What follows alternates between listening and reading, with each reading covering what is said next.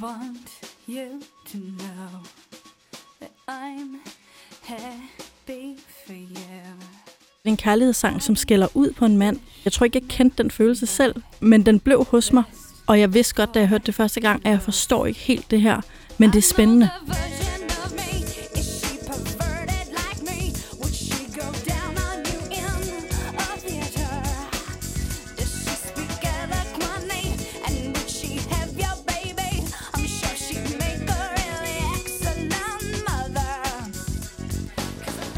Mit navn er Mathilde Anhøj. Jeg er 33 år, og jeg er forfatter og podcastvært og tilrettelægger og popkultursekspert.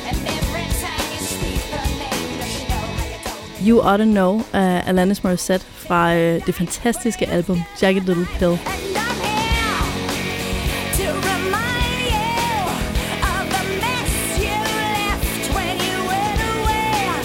It's not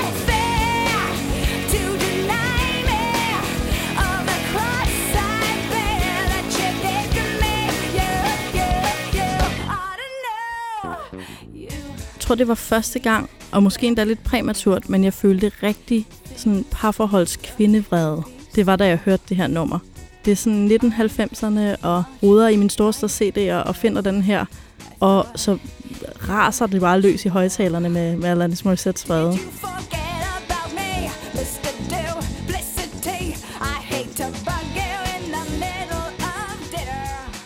Fra barndom havde jeg været meget optaget af Disney-film og Disney-prinsesser, og nu var jeg ved at blive teenager og hørt Absolute Music CD'erne, og der var hele den her fra Disney-prinsesse til pop-prinsesse, og alt var sådan meget... Jeg kunne godt lide det pæne, og det sådan poppede, og en god melodi, og poleret stemme.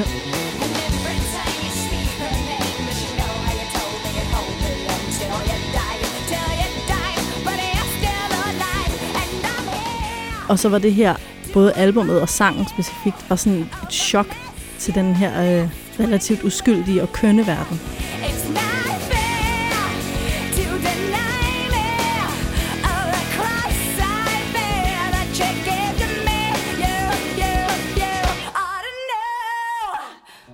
Lige når nummeret går i gang, der er der sådan to linjer, som er næsten ildevarslende.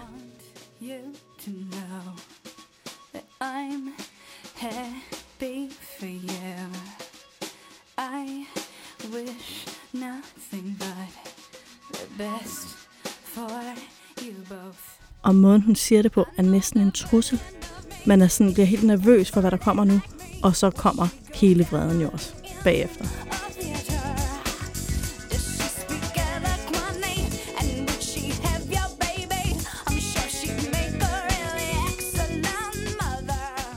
Hvor der er kærlighed, er der også fred. Og den her sang er bare en del af alle kærlighedsrelationer, i mine øjne.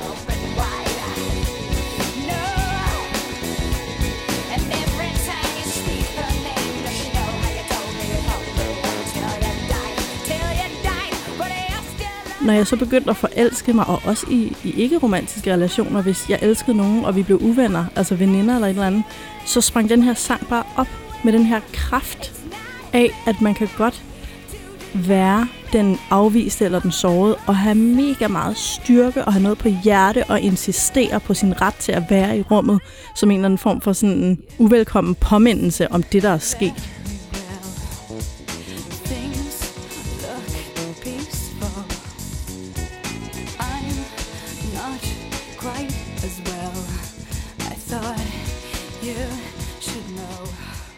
Jeg har altid haft det sådan, at når jeg bliver vred på folk, så håber jeg, at de dør. Og det er ikke noget med, at jeg går ud. Altså, jeg har lyst til at gå ud og handle på det. Og jeg tror måske, det kommer endda fra Alanis Morissette.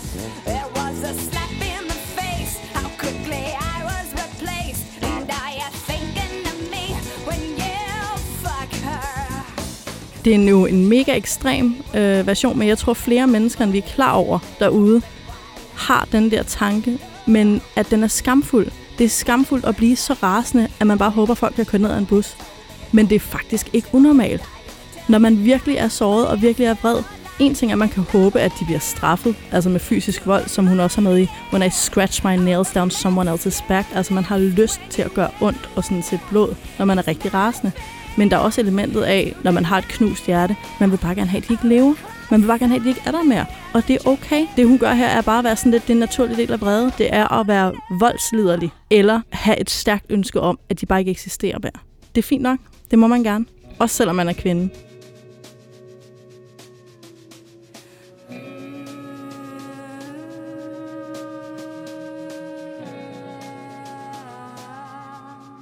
Jeg tror for mig har det haft en stor betydning, at jeg har været, som så mange andre, præget ind i den der popkulturelle verden, hvor jeg egentlig har lettest ved at relatere til det der Disney-ideal med sådan små, spinkle piger med havfruhår og kønne ansigter. Alanis ligner jo til forveksling en Disney-prinsesse. Hun har den der øh, naturlige kønhed og sådan noget. Jeg tror ikke, jeg havde kunnet relatere til den her sang i lige så høj grad, hvis hun havde været kronravet og haft en masse piercinger og tatoveringer. Altså hvis hun havde været mere punk-rock i sit udtryk, så havde det måske skræmt mig væk. Men det der med, at hun faktisk ligner det, man har lært at altså, se op til, eller spejle, eller kopiere. Så det var det her med en lille gateway af, okay, du er ikke så rebelsk, at du skræmmer mig væk, men det, du repræsenterer og det, du synger om, er faktisk radikalt anderledes, end det, jeg er vant til at høre på.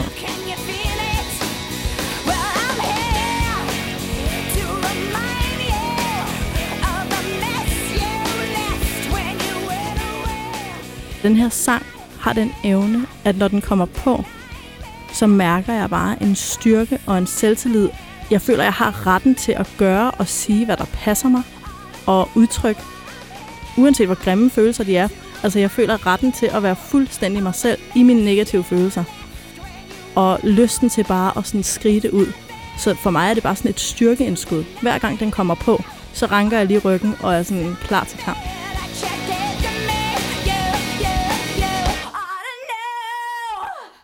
Denne podcast blev produceret af Biblioteket Frederiksberg.